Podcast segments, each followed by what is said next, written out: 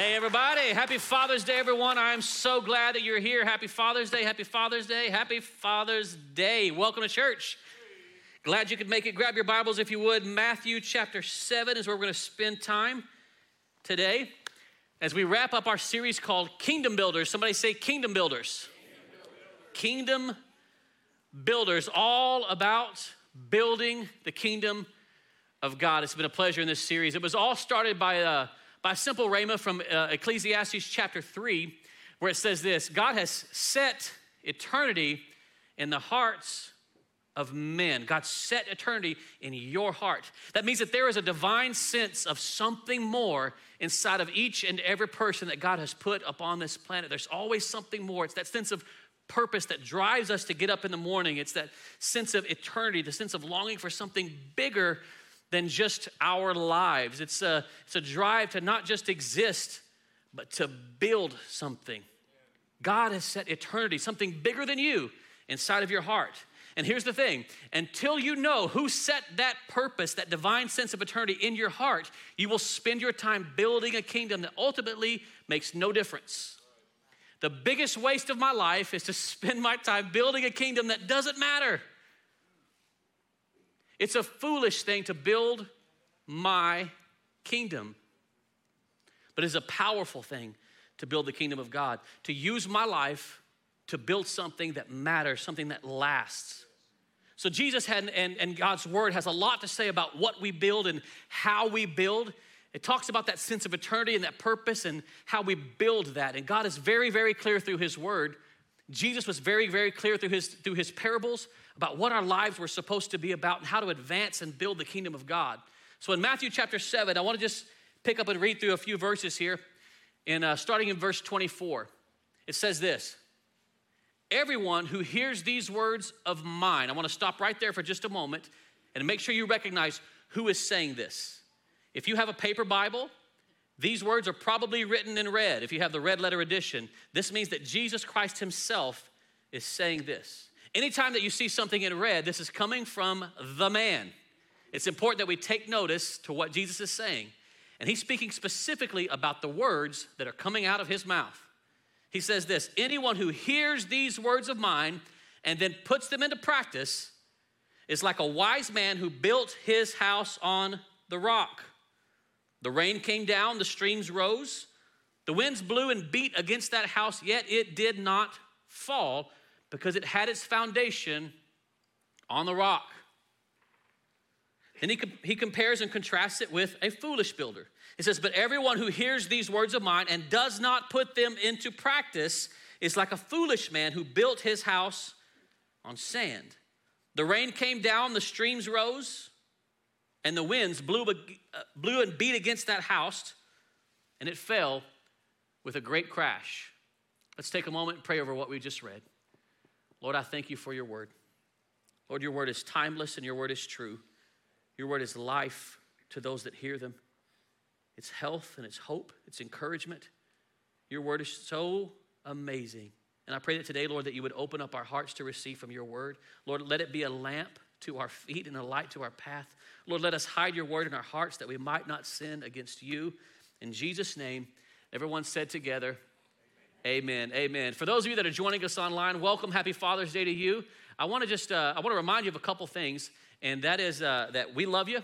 We think that it's awesome that you're tuning in, but hey, if you were here, I'm just telling you, it's nice to be here. We miss you. We miss you. Even you. So get off your beanbag and come here, and sit in a nice, great chair. welcome to church. All of those that are tuning in from all over the world, welcome.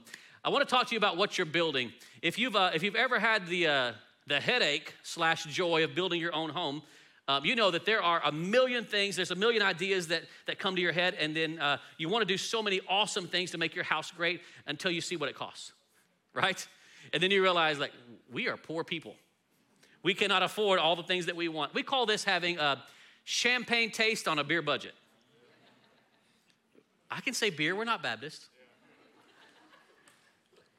But we want so many amazing things, but when it actually comes down to it, and when you realize what they cost, you might have a different, uh, a different outtake. Like, wait a minute, that, that's kind of ridiculous. We can't have a pool inside of every bathroom. That's probably that's probably only on Minecraft. For the for those that are 20 and under, everyone else like Minecraft. Minecraft. But here's the thing. Uh, when you're building your house, or as Jesus is referring to a house, he means a life. When you're building your life, there's a lot of cut, cutting corners. There's a lot of things that we do because it's cheaper, it's easier.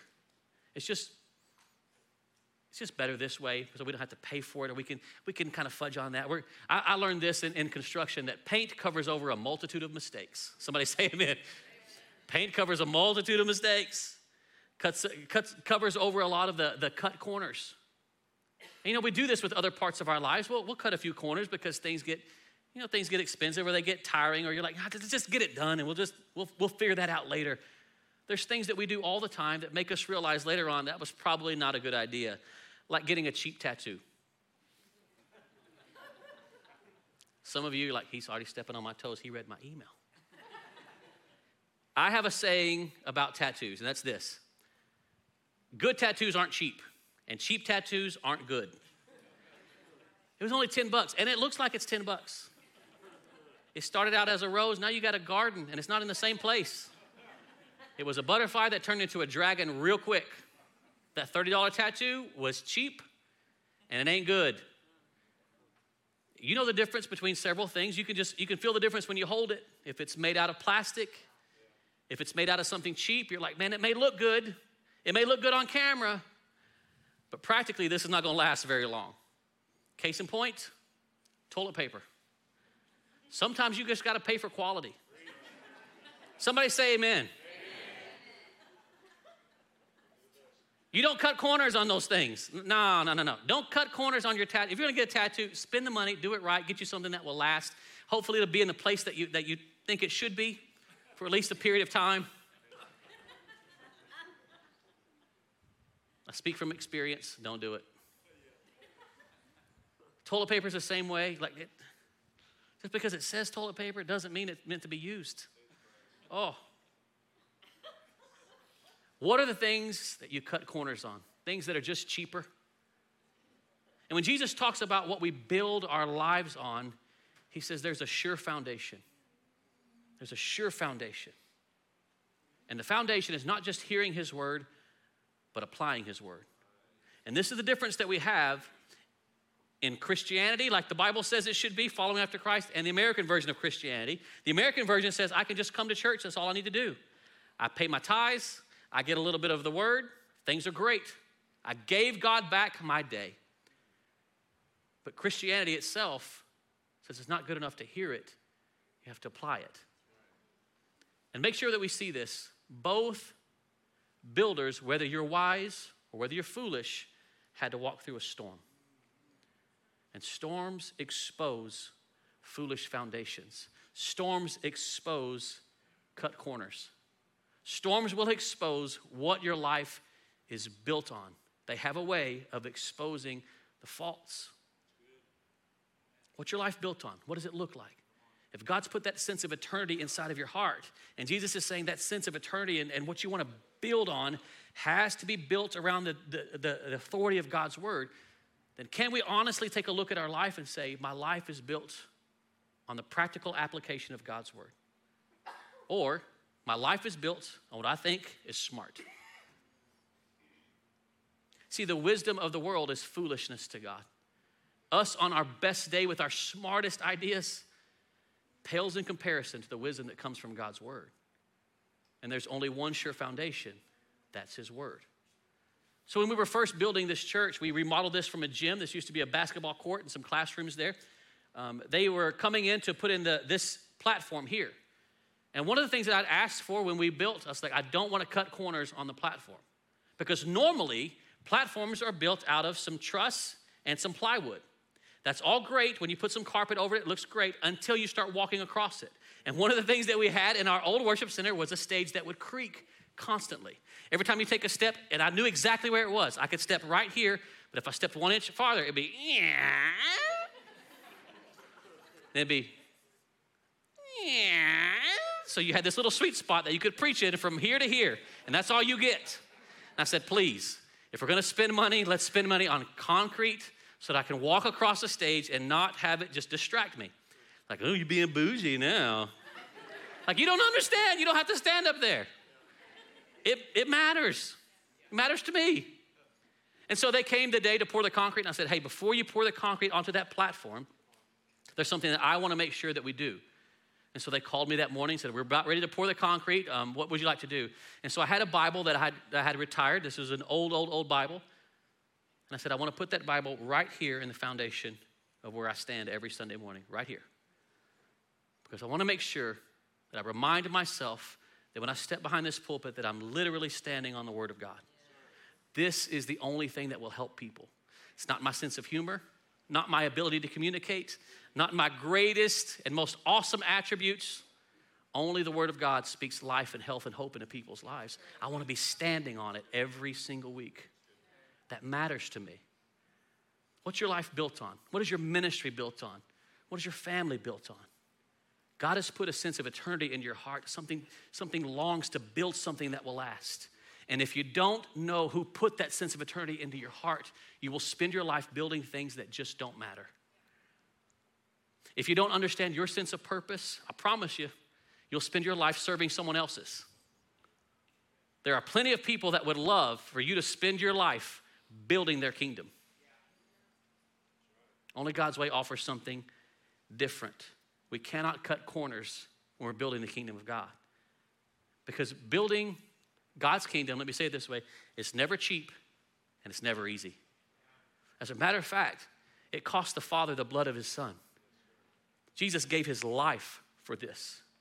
And if you're gonna build the kingdom of God, you have to understand on the front end that God's not pulling some kind of bait and switch with you. Saying, oh, come to me, all you are weary and heavy laden. I'm gonna give you a rest and you never have to work again. Like, that's, that's not true. As a matter of fact, it's gonna cost you all that you have. And there's a process that the Lord works inside of each of us called sanctification, by which He pulls things out of our life that don't belong. Things that you thought you couldn't change, things that you thought you would never be able to get over, things that you thought you couldn't let go. And God's Word says, Give me that, give me that, give me that. And I'm gonna give you something better. I'm gonna give you my peace. I'm gonna give you my joy. I'm gonna give you my heart. I'm gonna give you a new sense of purpose. I'm gonna take that old heart of stone and replace it with a heart of flesh. God, I can't change this. I was born like this. And God says, Yeah, and be born again. Be born again. What's your life built on? Because if it's built on God's word, it can't be done cheaply and it won't be done easily. It's hard. It's hard to let go of things that we think are important, the things that are near and dear to each of us. It's hard to walk away from those things. But I'll say this it's worth it. It's worth it.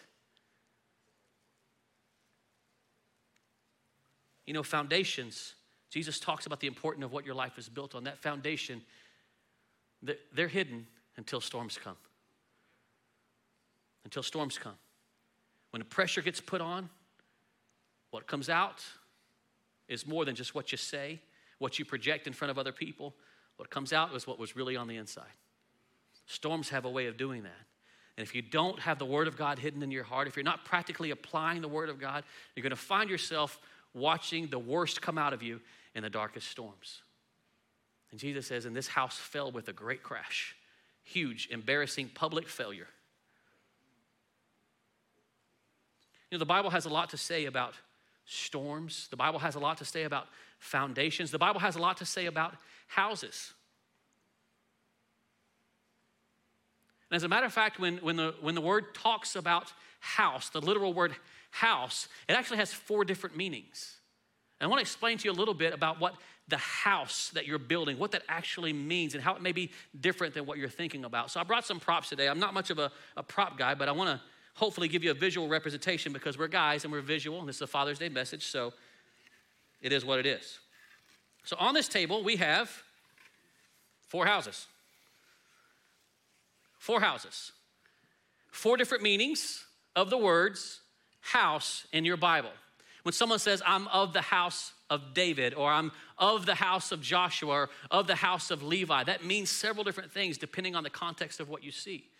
And so I want to walk care- uh, carefully over the four houses that you're building today. You may not realize that you're building four houses, but you are.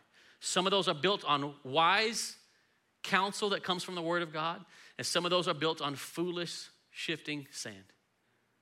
The four houses, we're going to start right here on your left, my left, your right, depending on where you are. If you're watching on TV, I don't even know which side this is.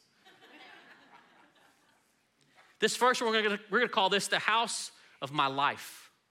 The house of my life. This is where God says, I've given you this, this tent, your body. Now, it's not just your body, but the Bible says when you take a spouse, the two become one flesh. Now, it's not just you, but your marriage. This is your house. You are responsible for building your house. Now, I want to make sure you understand whether it represents your body or whether it represents your marriage, you're still going to have storms. Whether you're building your marriage wisely or foolishly, you're going to have storms. Whether you've built your body into an awesome thing, whether you put all the right things into your body, whether you've exercised every day, your body will still break down. You're still going to have storms. As a matter of fact, once you get past the age of 40, that check engine light comes on, don't it? Somebody say amen. You're gonna have storms. Your life, your marriage, the house that you're building, it's gonna have storms. What's it built on? Here's the second house we'll talk today about. When it says the, the house of Joshua, the house of David, it doesn't just mean that person's body, but it means their lineage. This is your legacy. So, not just my body, not just my marriage, but my children, but my employees, but my grandchildren, by the people that I'm mentoring. This is the way that people will remember you, the mark that you've left upon the world. You're going to build that wisely or foolishly. But either way you build it, your children are going to have to walk through storms. Your grandchildren will walk through storms. The people that you're mentoring, the employees that you have, the students that you teach, they're going to walk through storms. And the legacy that you're leaving them, if it's built upon the authority of not just hearing, but practically applying the Word of God, can help them walk through those storms so that they don't fall with a great crash. Do you see this? So there's the house of my life, there's the house of my legacy. The third one, when it says the house of David, it doesn't just mean the lineage, but it means my society, my community. We're going to call this one the house of Longview because they all start with the letter L. You're welcome. the house of my life, the house of my legacy, the house of my community, Longview. You see, it's one thing for us to just live in an area, it's another thing for us to care about it, to care about our neighbors, to care about the city, to care about the progress. And no matter how much you care about your city, no matter how much it may be or maybe not established upon the Word of God, it's to have storms. 2020 was a year of a lot of storms in our city.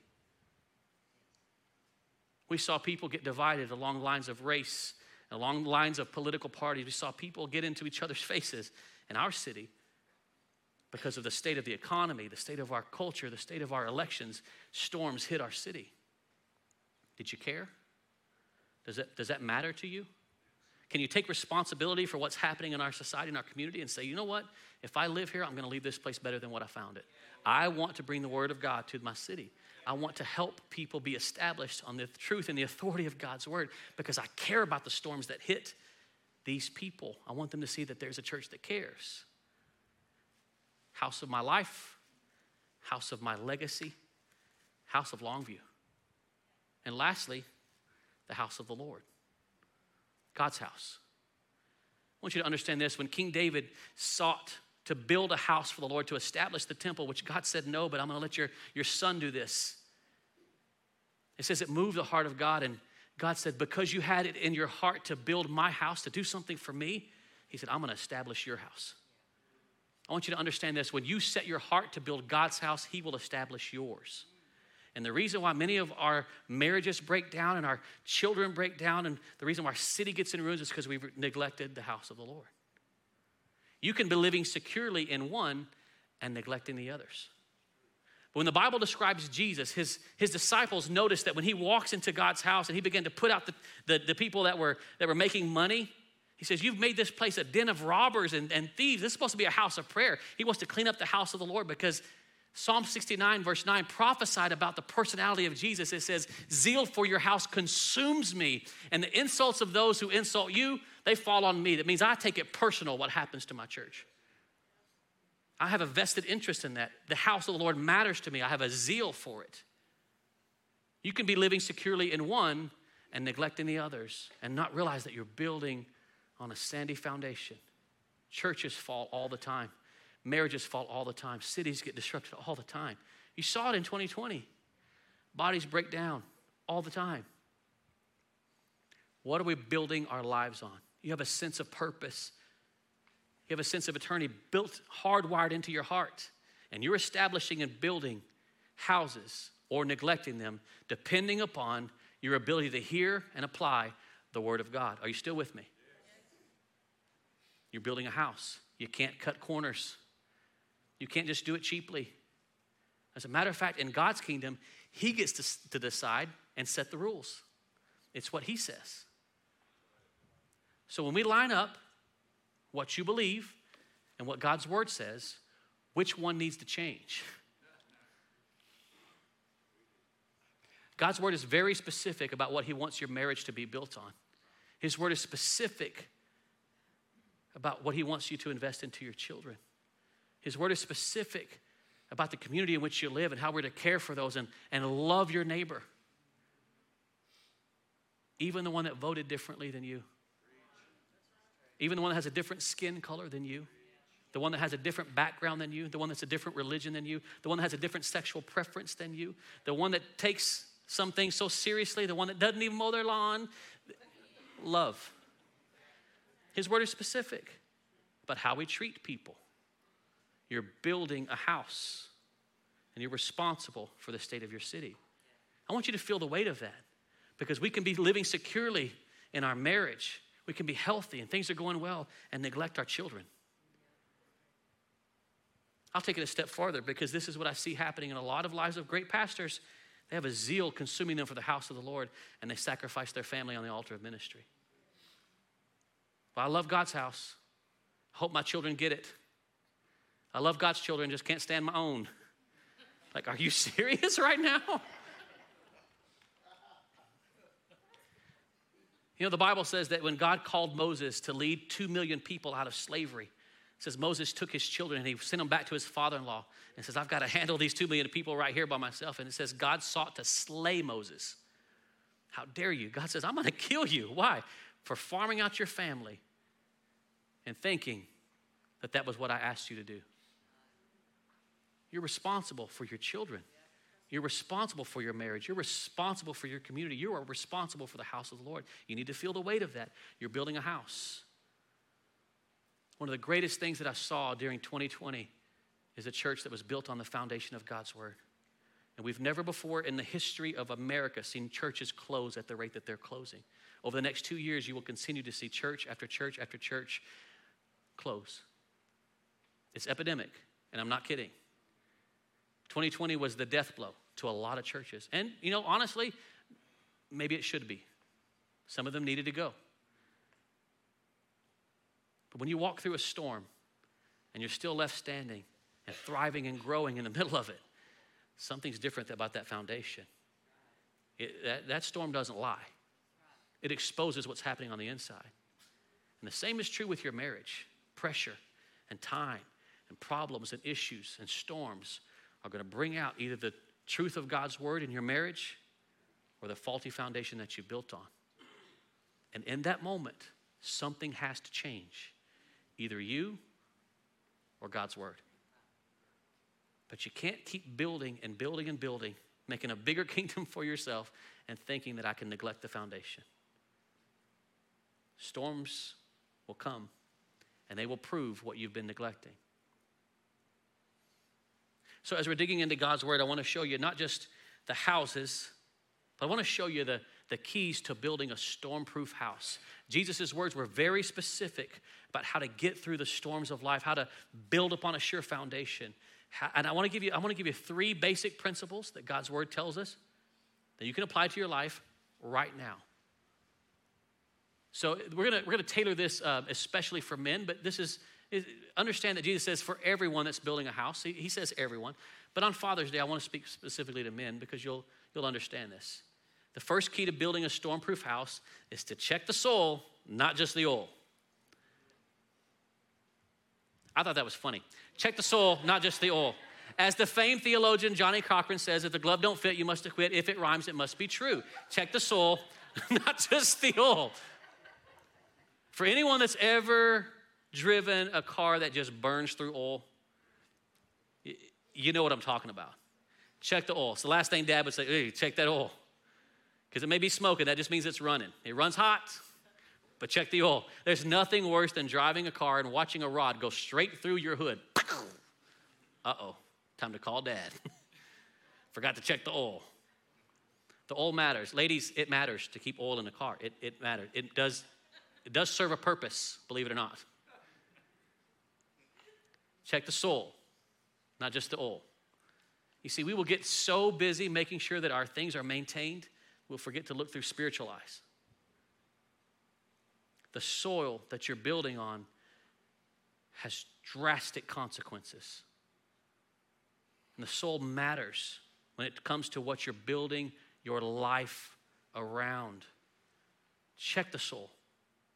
When Jesus was asked, What do you mean by soil? When you're, when you're talking in agricultural terms, when you're talking about what we build into our foundation, what does that mean? He says this in Luke chapter 8. He says, Seed on good soil stands for those with a noble and good heart. So it's a heart issue who hear the word and retain it. That's what good soul means. So I'm looking at my life and determining what am I building my life on. I have to start with checking my heart. Is my heart submitted to the authority of God's word, or is it submitted to what I think is best? Is my heart for God? Is my heart submitted to Him? Is my heart willing to let His word speak into my family, into my life, into my business? Am I willing to do it His way? Or am I going to continue to build on a sandy foundation? Your soul matters. You know, life has a way of, of of throwing a ton of information at you, and it's difficult to retain the things that matter. Some of you know exactly what I'm talking about when you graduated by the skin of your teeth. like, that's a lot of information, it's a lot of stuff to process.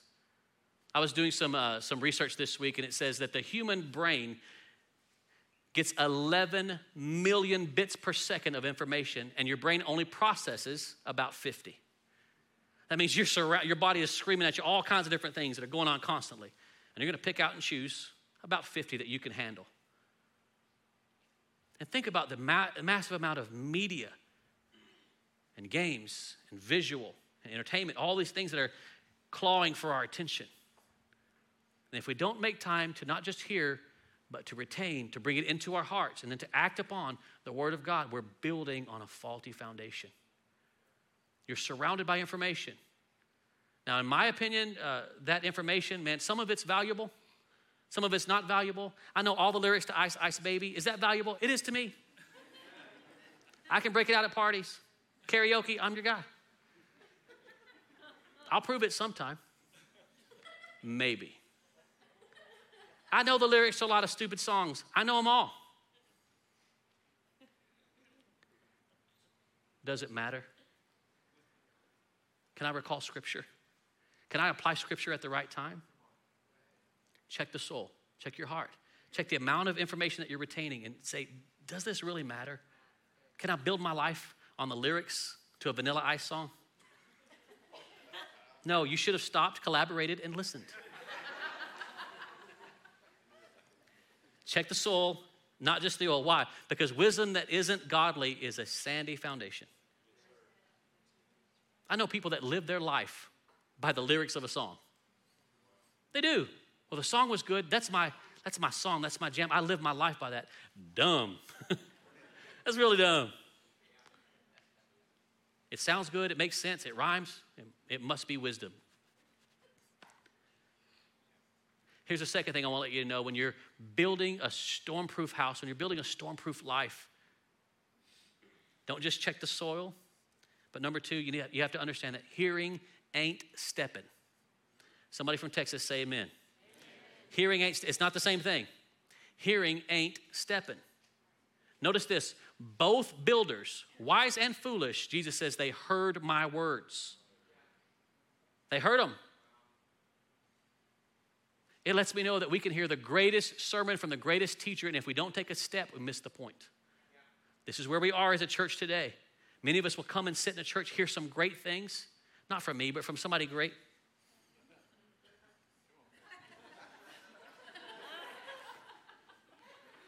But if you do nothing with it on Monday, did it matter? Did it matter? So, for those of you that are parents, um, imagine, if you will, put yourself in my place. If you, if you go past your children's room and you say, hey, company's coming over later on tonight, I need to make sure that your room is clean. Pretty direct, pretty easy to understand. You made sure that the headphones were out. Like, what'd you say? Company's coming over. Make sure your room's clean. If I come back in two and a half hours and my children were to say to me, you know what, Dad? I felt what you said earlier. I felt it. I felt the authority. It intrigued me.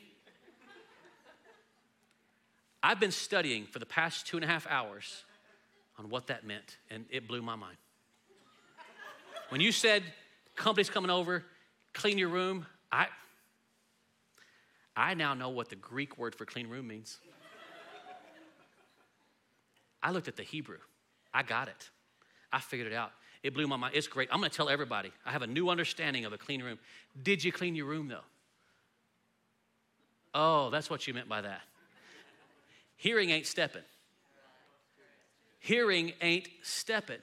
You can hear the word of God, but if you don't retain it and you use it in the right situation, you're building upon a foolish foundation. The word of God makes no difference because you've never used it. You've never used it. So when we talk about stuff like sharing your faith, and the Holy Spirit gives you an opportunity to do it, you're like, you know what? I understand. I should be sharing my faith. Wait, wait, me? Yeah, I, I have to be led. I, I don't feel led. You didn't mean that. I understand it. Surely you didn't mean that, not me.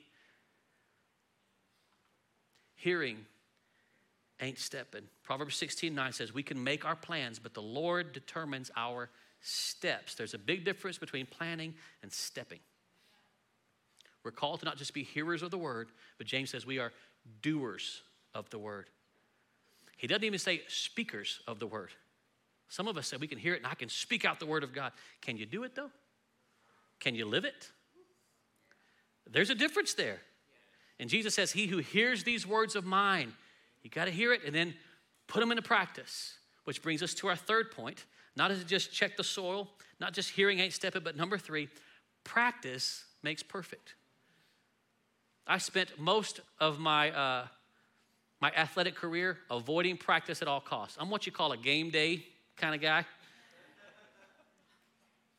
And I'm not kidding. I spent three years playing high school football at a 5A school, went to one practice on the first day of my freshman year, and realized a very important, profound thing.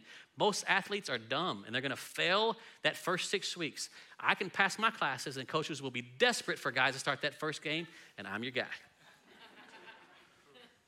we had 12 people fail. Hello. Which position would you like me to play? I'm now a starter. What positions are we going to run? I don't know. We're just going to have fun with it. We're going to see where it goes. I'm not even joking. That is exactly what I did. I learned uh, practice.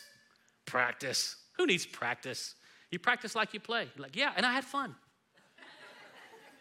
but Jesus says this He who hears my words, and I want you to notice, he says, and puts them into practice. He never says put them into perfection.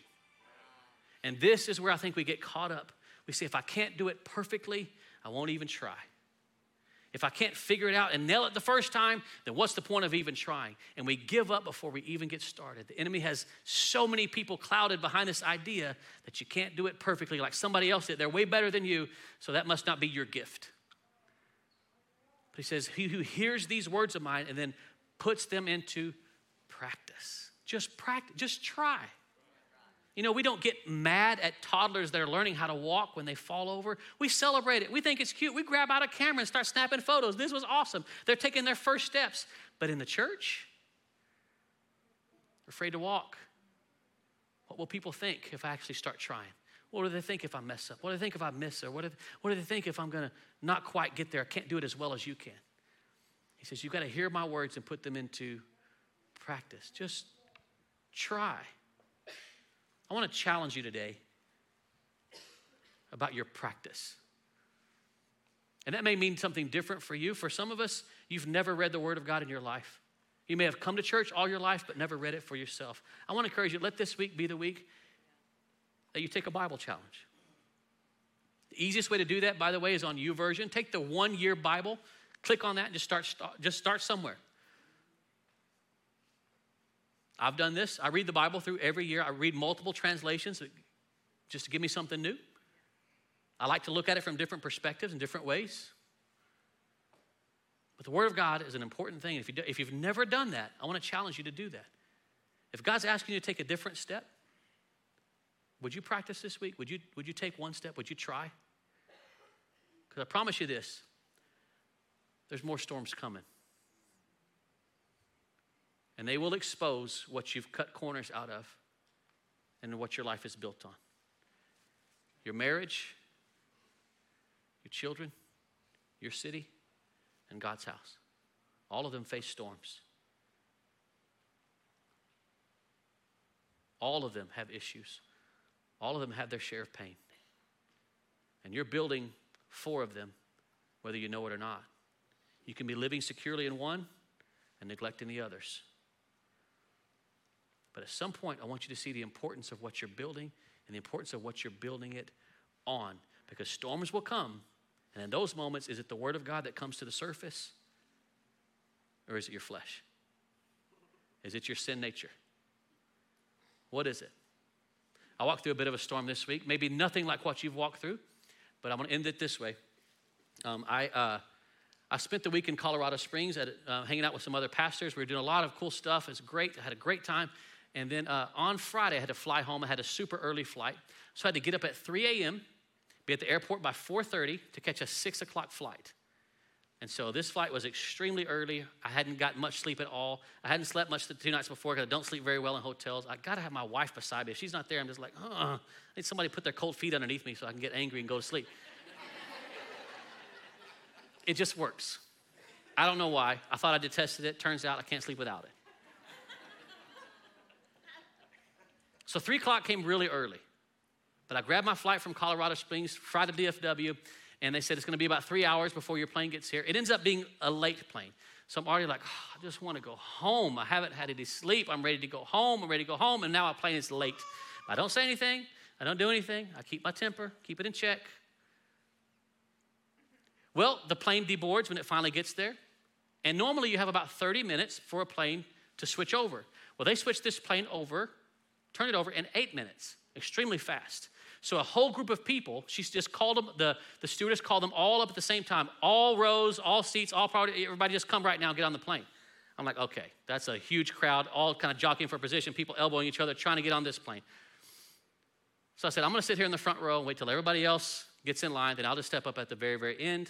Um, my, my, my seat was at the front of the plane, so I thought I'll let everybody else get settled and I'll come in there and uh, I'll, I'll be the last one in.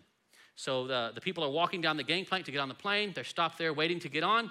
And I was like, okay, looks like that's about it. So I step up. The lady in front of me that's working for a certain airlines, I won't say the name, but it represents a country, steps in front of me, closes the door, says, no, you're late. And I start laughing. I'm like, that, what? The plane was late. I'm not late. She said, no, the plane's closed. I'm like, no, it's not. There's still people getting on. They're four foot in front of me. Nothing separates me from them but a door that you shut. She said, well, I've already shut the door, so the plane is done. We got to push this thing. I'm like, that's not true. We've still got a lot of time before these people get settled into their seat. They still got to get on the plane. They still got to put their bags away. They got to sit down. They got to put on their seatbelts. We got tons of time. You're late. Not my problem. I'm like, lady.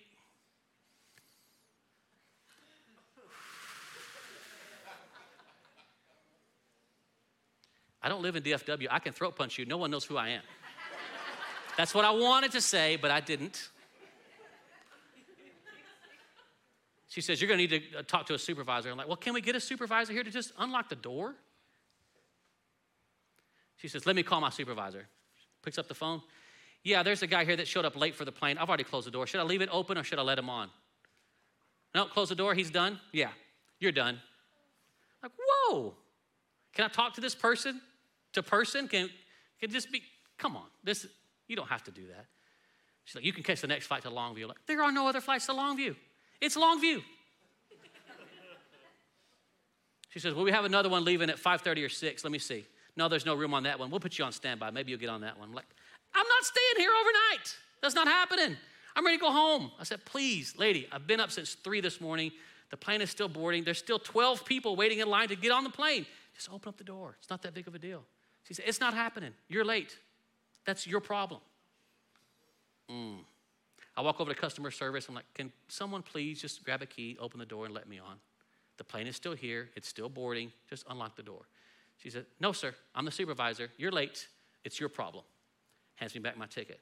I'm like, Please don't do this to me. This is not right. You know that you can do this. It's not that big of a deal. Just unlock the door and let me on. I'll get out of your way. It's not happening. You go figure it out. I'm like, mm, mm, mm, Jesus help me. Jesus help me right now. end up having to call an Uber to drive me from DFW Airport to Buc-ee's in Terrell. I said, sweetheart, would you please come pick me up at Buc-ee's? Would you drive part of the way and come pick me up? Absolutely, of course you would. So I get into this Uber, which I'm already angry, and I've just walked out of DFW, it's like 104 degrees. It's hot. And how many people know that sleep plus anger plus hot does not bring out the Jesus in me? And I get into this guy's car, and he's a sweet older guy. Uh, he's, he's fine. Mr. Ingram, so glad to have you. I'm, I'm going to take you to Terrell. Things are going to be fine. No air conditioning in his car. Like, dude, I'm fat, and I don't, I don't do well. Like, I just want to take a nap. I just want to sleep in your car or something. Just turn the air.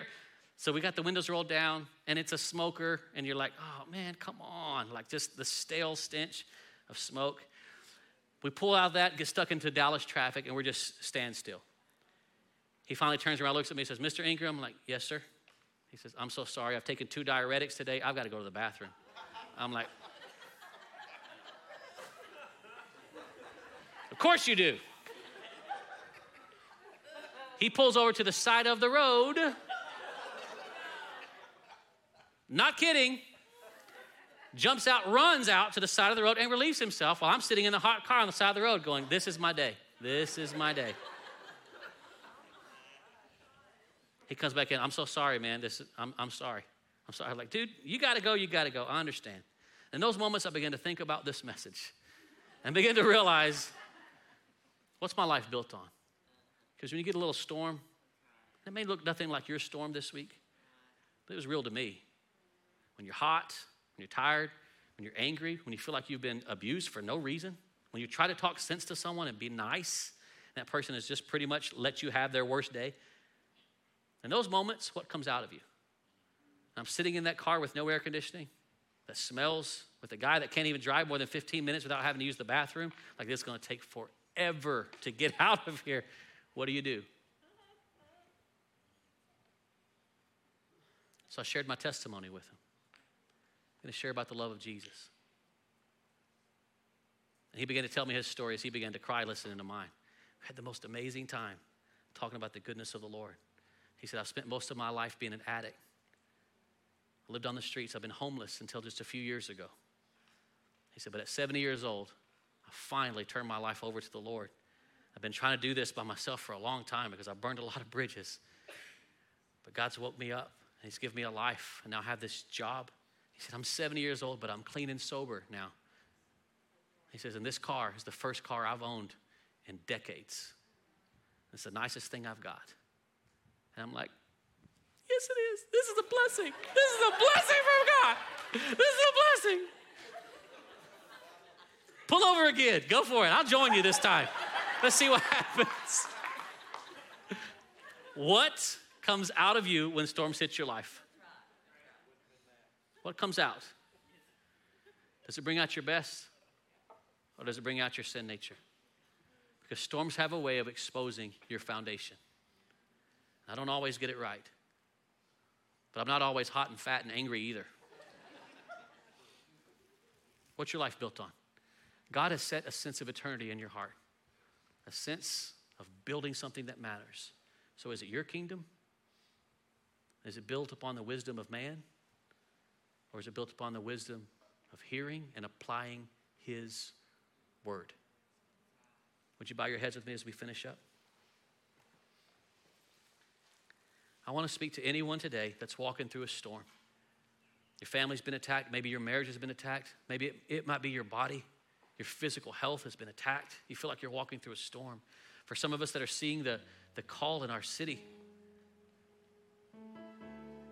you feel God stirring your heart for your community. You're seeing the things going on with your neighbors, with your friends, with your coworkers. There's storms happening all around us. I want you to know that you're building a house there. And you may be living securely in one and neglecting the others. For some of us, it's the house of the Lord. You've never thought about your contribution to the body of Christ. You've never thought about your life is much more than just your home. What about God's house? Have you made that a priority? Do you have a zeal for the house of the Lord? Has it consumed you like it consumed Christ? Do you have a passion for the house of the Lord? I'm praying that God will wake that up inside of each of us today. That you will recognize the houses that you're building and the foundations that you've built on. It's never too late to start over. Right where you are, if you're walking through a storm in any of those areas with no one looking around, would you just lift up your hand and say, That's me, Pastor? That's me? Wow. Yes, yes, yes, yes, yes. For those of you watching online, if you're walking through a storm, just give us a thumbs up in the chat. Like, that's me. We want to pray for you. We want to intercede on your behalf. We want you to know that you're not alone. And I'm believing that the same God that sent his son to speak peace over storms can absolutely speak peace to your storm right now. So, for those that need healing, those that need help, those that are looking for hope, those that have had their minds awakened to what God is asking you to do, I want you to join your faith with me. Let's pray together. Father, I thank you for your word. I thank you that as we take your word and apply it, it brings life it puts us on a firm foundation. It allows us to continue to build on your wisdom and not our own. Father, I pray that we would not just live securely in one house and neglect the others, but we would recognize the importance of the life that you've given us and how it affects the world around us. Lord, let your kingdom come, let your will be done in our lives. Help us to become part of the solution, not part of the problem. Lord, we want to be your kingdom builders. We want your kingdom to come and your will to be done in our families, in our marriages, in our children, in our children's children, in our cities, in our churches, Lord. Let it be your kingdom, not man's kingdom. Come and have your way. Lord, I speak peace to every storm represented in this room. I speak to the wind and the waves. Silence. Be still settle down. You're done. Lord, we take authority over every storm. By the authority of the name of Jesus Christ, we speak peace. Peace, peace, peace in Jesus' name. With every head bowed and every eye closed, I want to just give an invitation for anyone who may be watching online or who may be sitting in this place today that does not have a relationship with Jesus. Maybe there's never been a time in your life where you've asked Jesus Christ to forgive you of your sins. Or maybe you used to walk with God, but you've gotten away from Him and you need to come home. My friend, if that's you, I want to invite you to pray a prayer with me. I'll tell you what to say. I just want to help you like someone helped me one time. Right where you are, pray with me. The prayer goes like this just say, Jesus, I believe you are the Son of God. I believe that you came, died, and rose again so I could have life, forgiveness, and healing. Will you forgive me? Will you take over? I give myself to you right now in Jesus' name. With every head bowed, my friend, if that was you and you just prayed that prayer with me all over this place, would you just go ahead and look up at me from where you are? Good, good. For those of you watching online, if that was you, give me a thumbs up in the chat if you would. I prayed with you, Pastor. I did that. If that's you, I want to invite you to take a step of faith. To not just hear something, but to actually take a step of faith. On the screen behind me, on your screen, there's a prompt for a text. Would you text me? text the words I prayed to 844 HRC text. If you do that, I'm going to send you some things that will help you and encourage you. It's my free gift to you. We just want to celebrate what you've just decided to do and show you what to do next. It'd be our pleasure to do that for you. Good for you. Thank you for doing that. I appreciate it. Well, Highbridge family, go ahead and look up at me if you would and stand to your feet. For those of you that are watching online, we love you. If you do us a favor and share this message on, on all social media platforms, it's always an awesome honor when I watch you use your social media to spread the love of Jesus and the message that God has given us. It's an amazing thing. So thank you for that. I'm going to invite our elders and their wives here to the, to the front of this platform to remain right here when the service is over to be able to pray with you about anything that you might need prayer for. We would love to pray for you. Also, want to let you know over the next six weeks, my family and I will be on sabbatical. We're taking a little break and vacation, a much needed rest. And our elders have encouraged me, like, that is the perfect time to do it. We have fought through wars together. It has been a whirlwind of junk for the past year and a half. But our foundation is sure and true, and it's time to take a break. So we're going to shut this thing down. But notice this over the next few weeks, you're going to have some of the most amazing speakers that we could afford.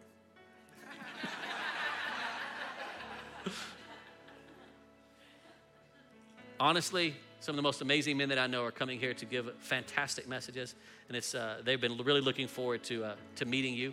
So I want to encourage you when you come here the next uh, the next few weeks. Notice that just because I'm not here does not mean that you cannot laugh if somebody's funny. If they're not funny, laugh anyway. But support them if you would. I believe that it's, it, I, I, just love when I talk to a pastor that's been here and they're like, man, those people are fired up and they're with you and they're ready and they're paying attention. I'm like, yes, that's my friends. So thank you for that. I appreciate your prayers as we continue to relax and enjoy our time away. Um, please, that doesn't mean that you can just leave. Don't leave. Stay here, support those guys. Um, I think it's, it's going to be good for you. For everyone else, I'm going to pray for you and bless you as we go. Father, I thank you for your word. I thank you for the practical application of it. I pray that you would continue to bless each and every person as they take your word and apply it to their lives. In Jesus' name, amen. God bless you as you go. I hope you have an amazing Father's Day and don't fly American.